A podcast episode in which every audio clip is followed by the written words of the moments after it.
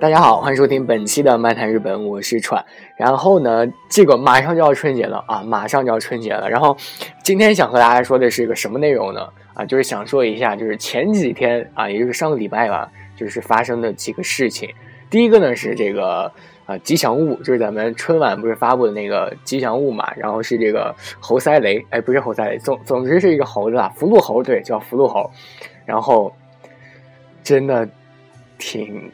挺挺美的啊，挺漂亮的。因为我最开始看这个福禄猴的时候，确实感到，哎，因为最开始它是以一个原画的形式嘛，就是先是由网友先画出来这个原画，然后由官方制作出来这个三 D 型的这个模型啊，这个人偶就是三 D 型做出来的。也就是说，它最开始是有一个原画的啊。我最开始看这个原画的时候，哎，挺漂亮的，挺萌的一个猴子。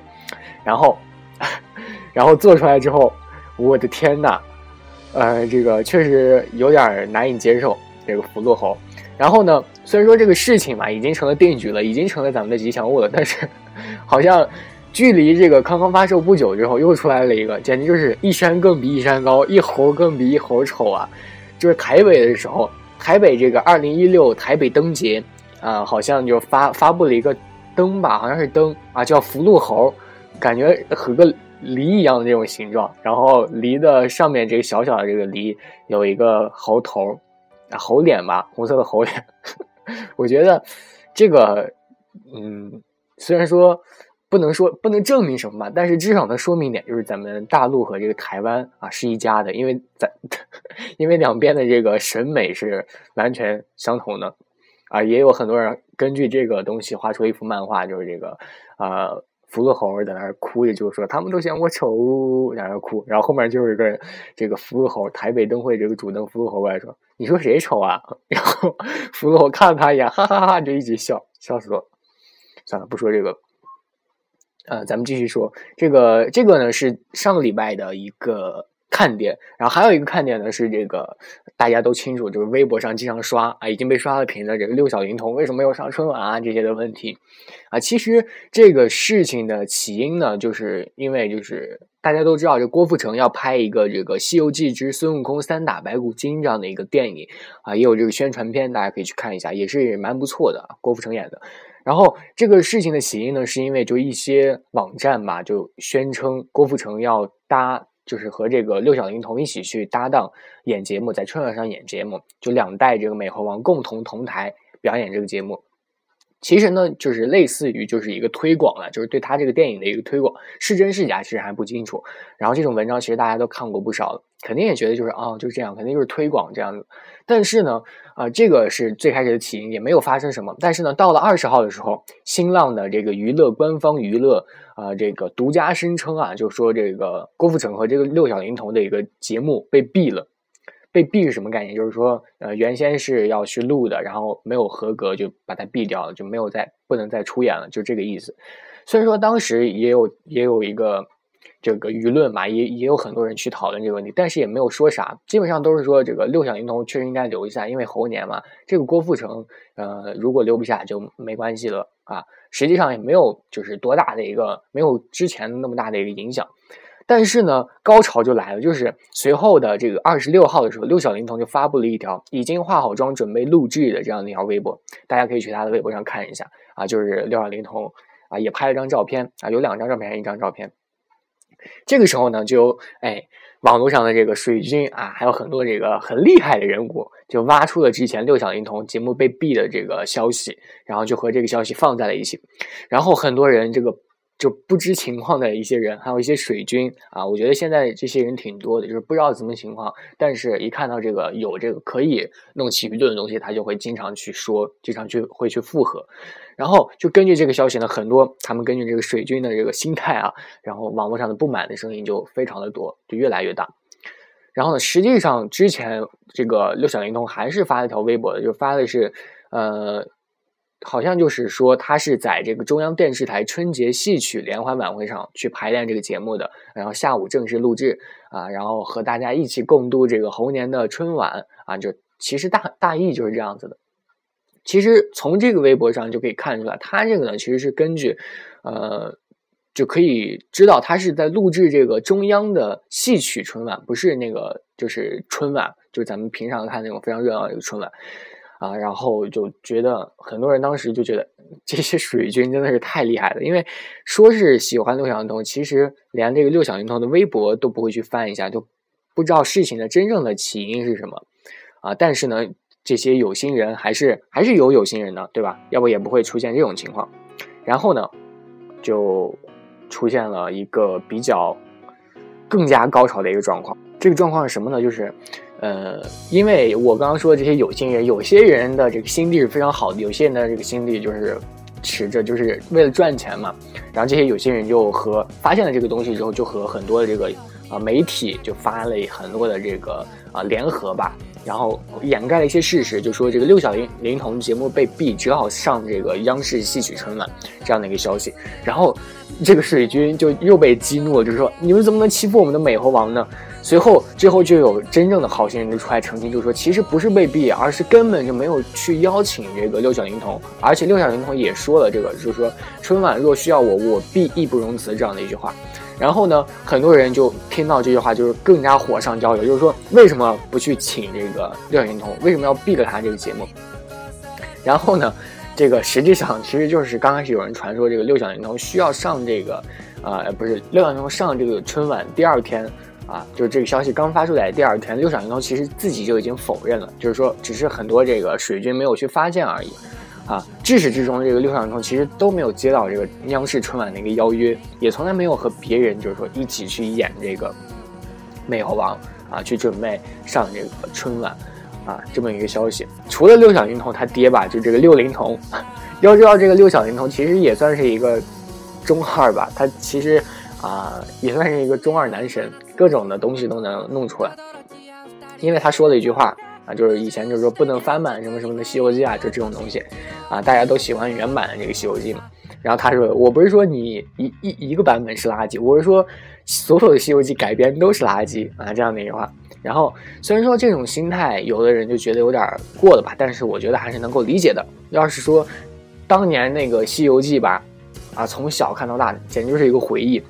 啊，可以说，据说拍了整整六年嘛，而且最后的几集也是边借钱边拍的，边拍边播，啊，曾经有一度也是停止去播放了啊，这样的一个六年啊，朋友们，六年，同学们，什么概念？就是，呃，小的这种孩子都可以出去，出去一个人自己买东西了，可以上小学，自己骑自行车了的，啊，所以说这个虽然说《西游记》的这个后期吧是他们自己抽钱拍摄的，而且也是非常艰苦的。啊，但是这个《西游记》拍出来确实是不错的，大家也觉得非常的棒啊。然后大家对这个《西游记》的热情也是不减当年。嗯，六小龄童嘛，就是认为现在的这个《西游记》都是恶搞，也是我觉得也是正常的。这个呢，就是咱们国人的这个《西游记》啊，哎，然后我就想和大家讲一下，就是这个日本的这个《西游记》。日本的《西游记》其实大家呃都听过。呃，可能以前嘛，啊，大家知道这么一个网络红人吗？叫老师，他有一个比较著名的一个东西，叫这个老师啊评《西游记》啊这样的一个东西。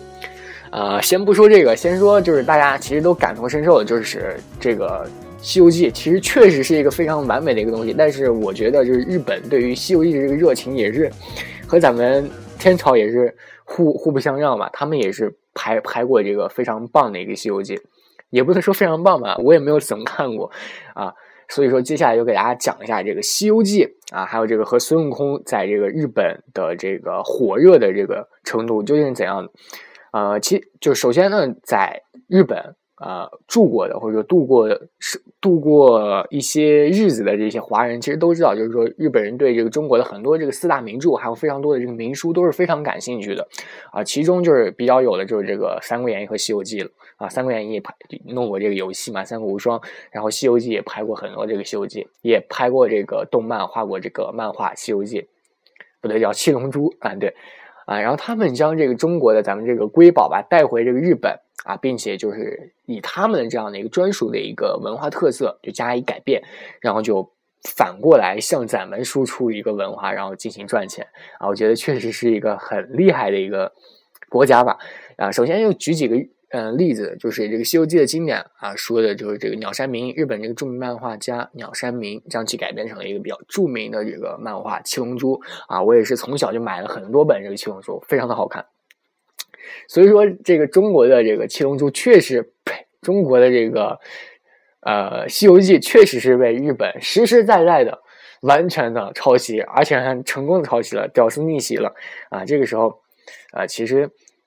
我觉得内心是几乎是崩溃的。但是确实他们画出来这个漫画是比较不错的，呃，然后说起这个八六版的这个六小龄童主演的这个《西游记》啊，大家刚刚已经说了，非常的棒啊，我觉得是无人能超越的啊，所以接下来就进行一个对比啊，对于两个事物要进行对比嘛，就是这个日本人也也曾拍过这个《西游记》这个电视剧，可能很多人都没有听说过啊，然后这个老师也是。老师啊，就是这个网络红人老师也是讲过这个《西游记》。我其实很多人对于这个日本《西游记》的接触就了解，肯定也是由这个老师呃领大家出来的。其实这个《西游记》呢是一九七八年拍过的这个日版的《西游记》，唐僧呢是一个日本女优演的啊，非常的漂亮啊。然后之之后呢，据说还受到了好评，就最高收视率达到了二十七点二十七点四。啊，大家可以啊，如果没有看过老师的，可以来听一下。其实你可能不知道，世界上最早的《西游记》电视剧是日本人在一九七八年拍的，当时是为了纪念中日邦交正常化。那么说起日本这部《西游记》，它短短两分钟的片头，差点让我脆弱的睾丸燃烧殆尽。我第一眼看的时候有种非常搞笑，而当孙悟空出现时，我他妈彻底阵亡，太坑爹了！这货根本不是猴子，他妈这是标准的大猩猩。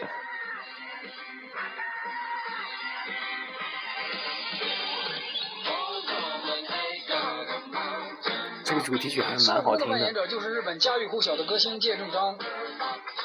但是唐僧的扮演者居然是日本家喻户晓、英年早逝的女优夏目雅子。为什么唐僧会是个女人呢？为什么沙僧是个河童呢？为什么他这一抹雪亮的小光头真的好萌啊？还有，你能不能给我解释一下，为什么师徒四人中最帅的是猪八戒？为什么他一点猪样都没有？为什么观音菩萨是个纯爷们儿？为什么如来佛祖是个女的？为什么银角大王也是女的？为什么红孩儿不是正太，而是一个精壮的成年男子？算数数有木有啊，亲？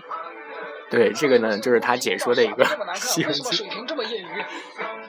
为什么他武功差劲到连黑熊怪都打不过？非常搞笑。为什么沙悟净和天蓬元帅投胎前是一对好基友？为什么沙和尚后来莫名其妙的多了一个父亲？一坨狗屎！据说这部电视剧在中国只播了三集就停播了，原因是与《西游记》对还在中国播过，我没有看过，没有看过。大家可能有些人看过。因此，中国才立志要拍摄一部真正属于自己的《西游记》精品，这就促成了后来的八三版《西游记》的诞生。其实客观来看，日本这部《西游记》某些方面拍的还是相当有水平的，比如说电脑特技，明显就比后来央视版本的强很多。对，特技是很重要的，拍这个电视剧特技是非常重要，尤其是《西游记》这种神话电影。而且我个人感觉，央视版本在很多镜头上有点抄袭的意思，比如说孙悟空和如来佛祖打赌的这一段，大家可以仔细看一下。确实是很像的这个画面。还有孙悟空被压五行山这一段，你仔细观察就能发现，他们连镜头的角度都是一样的。在剧情方面，剧情方面，日本的《西游记》不能说是完全尊重的原著，但至少还是比较靠谱。像乌巢禅师、小白龙、嫦娥、玉帝、头袈裟的黑熊怪、精气鬼、灵力虫，刻画的都还有那么点意思。但有些地方他做了比较大的改动，比如说这个金角和银角成了一对银角是一个女的。唐僧的 kiss 能给徒弟治病，另外还新增加了赤袍怪、呃老虎精这些新怪物等等等等。新加怪物还是八十一难吗？对，这个呢就是日本的一个《西游记》，然后非常的搞笑，大家可以去看一下他的解说，呃，是老师。然后呢，这个就是一九七八年的一个日版的《西游记》，然后之后还拍了很多的《西游记》，比如说一九九三年啊拍的《西游记》啊，还有这个一九九四年是这个唐史寿明。唐史寿明主演的一个新《西游记》，然后还有之后的这个相取甚无，是在零六年啊，也是距离这个现在比较近的一个《西游记》啊，就是这个 SMAP 里那个相取甚无，对，就是那个。然后大家可以想象一下，他扮成猴子是什么样子啊？据说也是蛮好看的，好像这个唐僧我怎么感觉都是女的，都是女的。对，日本拍的这个《西游记》，唐僧都是女生啊，我感觉有点 有点有趣，对，interesting。我觉得这个演美猴王至少也得有一个猴样吧。算了，不吐槽这个啊。日本就是这样博大的精深。嗯，再看一下这个六小，就是这个六小龄童老师扮演的一下这个《西游记》的这个孙猴不对，美猴王的这个眼神吧，大家可以去搜一下，真的啊，六小龄童演出的或者说拍出的这个眼神真的是非常的棒，感觉真的是一个猴子啊，在这里没有贬低的意思，真的是说这个演技是非常棒的啊，我觉得是没有可比性的啊，因为毕竟这个《西游记》是咱们的国粹嘛，然后呃我，但是我完全可以接受日本的这个《西游记》啊，不知道大大家能不能接受？毕竟他们已经拍了四部了，四部啊，咱们天朝好像也有四部这么多。啊，咱们再说一下，就这个《七龙珠》吧，就是由咱们这个经典的国粹翻拍出的这个《七龙珠》啊，它呢就是众所周知，它是由咱们的《西游记》拍出来的啊。孙悟空这个角色在漫画中也是被刻画成了一个非常栩栩如生的一个角色啊。这个漫画呢也是成为了日本动漫史上的一个经典之作啊，成功了，经典啊。然后现在的这个就现在非常火的一些《海贼王》啊，《火影》，我觉得也是无法超越。他就是曾经的这个光辉的一个形象的，就是七龙珠。然后大家也是看了这个日本的七龙珠，也是接受了就是孙悟空啊，这个无毛的孙悟空这样的一个接接这个设定，这样的一个设定。然后还有不不怎么耍这个金箍棒的一个设定，后期就不耍这个金箍棒了，前期是金箍棒是个神器，后期就各种波啊什么的，对这样的一个设定。然后呢，对，还有一个比较著名的一个这个二狗合一，呸，二宫合一，二宫合 行吧，行，二宫和也，他呢也是曾经在一个日本广告中也是扮演过这个孙悟空，蛮帅的，蛮帅的。呃，这个咱们中国的这个天朝央视的这个六小龄童主演的这个《西游记》呢，虽然说是没有在日本电视台播放的，但是呢，它这个电视剧在中国热播的消息也是早就就传到了日本啊，这样的一个啊过程。然后很多日本人也知道，就是说中国哎有一个孙悟空这样的一个存在，他叫六小龄童啊。但是呢，因为他们那个电视台上没有去播放嘛，所以很多这个日本的民众是无法看到中国这样的一个经典的啊，中国这个央视的《西游记》的。后期呢，就很长时间，这个一些日本的影视公司才将它引入日本，然后翻译成这个日本日文的这个字幕，然后很多日本朋友都很喜欢，鼓掌，确实很棒的一个。这个过程过很棒的一个经历，然后很多这个长辈儿，这个日本人都是比较喜欢咱们就是央视的这样的一个版本，也是很多人都熟知起来这个六小龄童这样的一个，哎，一比这才是真正的猴子，难道是请那个猴子来演的吗？啊，当然这个可以体现出六小龄童这个精湛的这个演演技，嗯，所以呢，连日本人就都这么喜欢咱们天朝的这样的一个国粹文化吧，但是咱们自己却 是却不是特别在意这个东西。